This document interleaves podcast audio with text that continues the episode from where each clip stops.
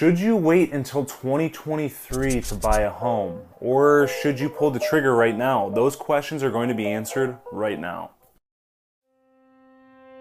Welcome to the Real Estate in Michigan Audio Experience podcast with your host and local real estate professional, Andrew McManamon. What's going on, everyone? Andrew McManamon here with Living in Michigan, and of course, your all-time favorite Michigan realtor, helping people like you buy, sell, invest in the great state of Michigan. Be sure to stay until the end so you can see how much your decision will cost you. So, should you buy a home now or wait? This has been the question of the year for years, with the pandemic throwing a meteor at the real estate market, but every time you come across a headline like this, it isn't very specific because every state across the nation has faced different hardships and market conditions. So here's your Michigan-specific headline. In order to better understand the situation as a whole, it makes sense to take a step back to February twenty twenty, where it all began. And I apologize if you're from Michigan now and already know the whole story, but for you out-of-staters, this might be a little informative to you. When Michigan's governor activated the Emergency Operations Center, and just a few weeks later, the first COVID cases emerged. Just a day later, schools started to suspend in-person classes and moved everything online. A few days after that, all schools were shut down and gatherings of two hundred fifty or more people were banned.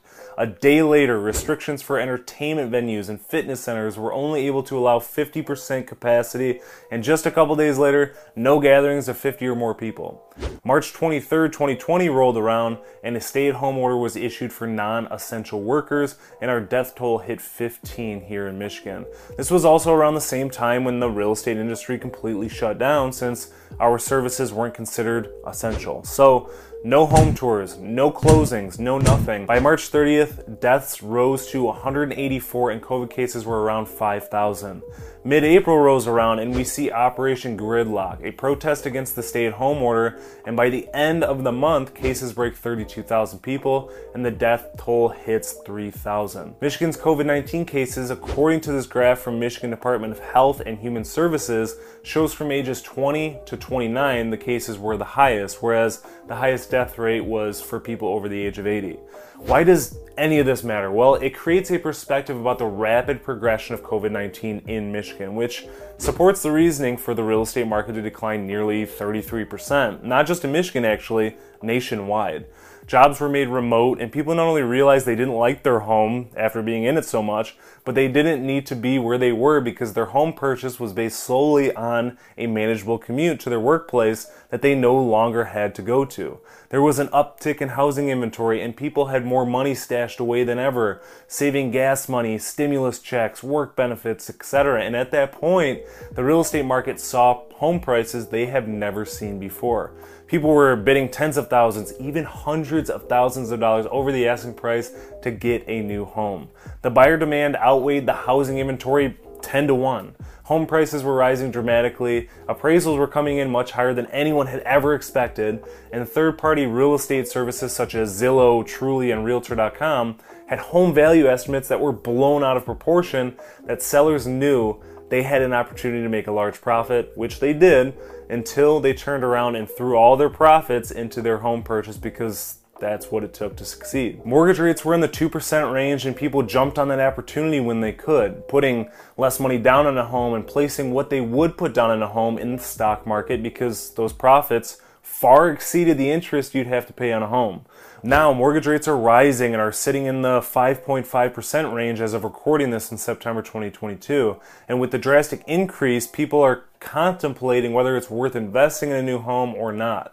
Home prices are high, mortgage rates are rising, so you'd think it would be the worst time in the world to purchase a home, but what everybody doesn't know is what the future holds for the real estate market. So I'm going to throw some stats and facts your way, and we are going to talk about where the crazy market is going to turn next. But before I do, I want to throw a hypothetical scenario your way just to get you thinking a little bit. Taking a look at this graph provided by the M L S, which covers the whole state of Michigan, it shows the median sale price over the last three years, and as of today, it's just over two hundred thirty-three thousand dollars, which grew eight point four percent over the last twelve months. Taking this median sale price and throwing it in the mortgage calculator here and taking out taxes, insurance, private mortgage insurance, and H O A for the sake of this example, we will put seven percent down, which is the industry average, over the course of a thirty-year mortgage at a five point five five percent interest rate.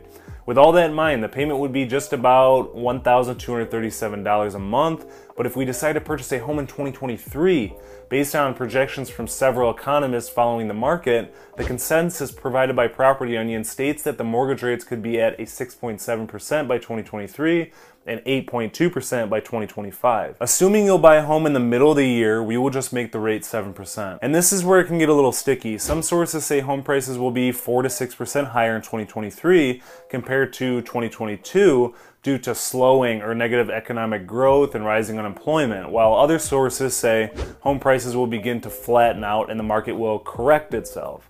Of course, that would be the best case scenario, but it's very much a betting game since more sources say home prices will stay high rather than decrease.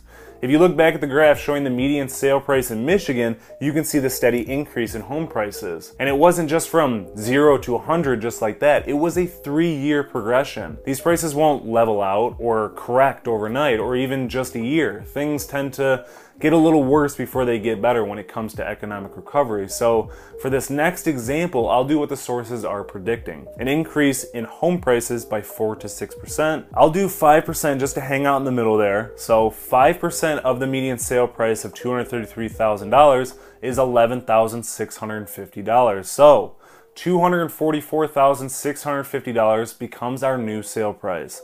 Jumping over to the mortgage calculator with these new figures in mind, home price of two hundred forty-four thousand six hundred fifty dollars, seven percent down payment to keep with averages over the course of thirty years at a seven percent interest rate. That brings us to a monthly payment of one thousand five hundred thirteen dollars, which is a two hundred seventy-six dollars increase from purchasing this year in twenty twenty-three.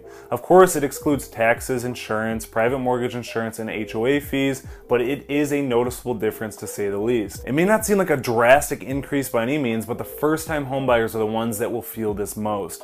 Imagine being pre-approved for a two hundred thirty or two hundred thirty-five K mortgage and being priced out of the market over the course of just one year.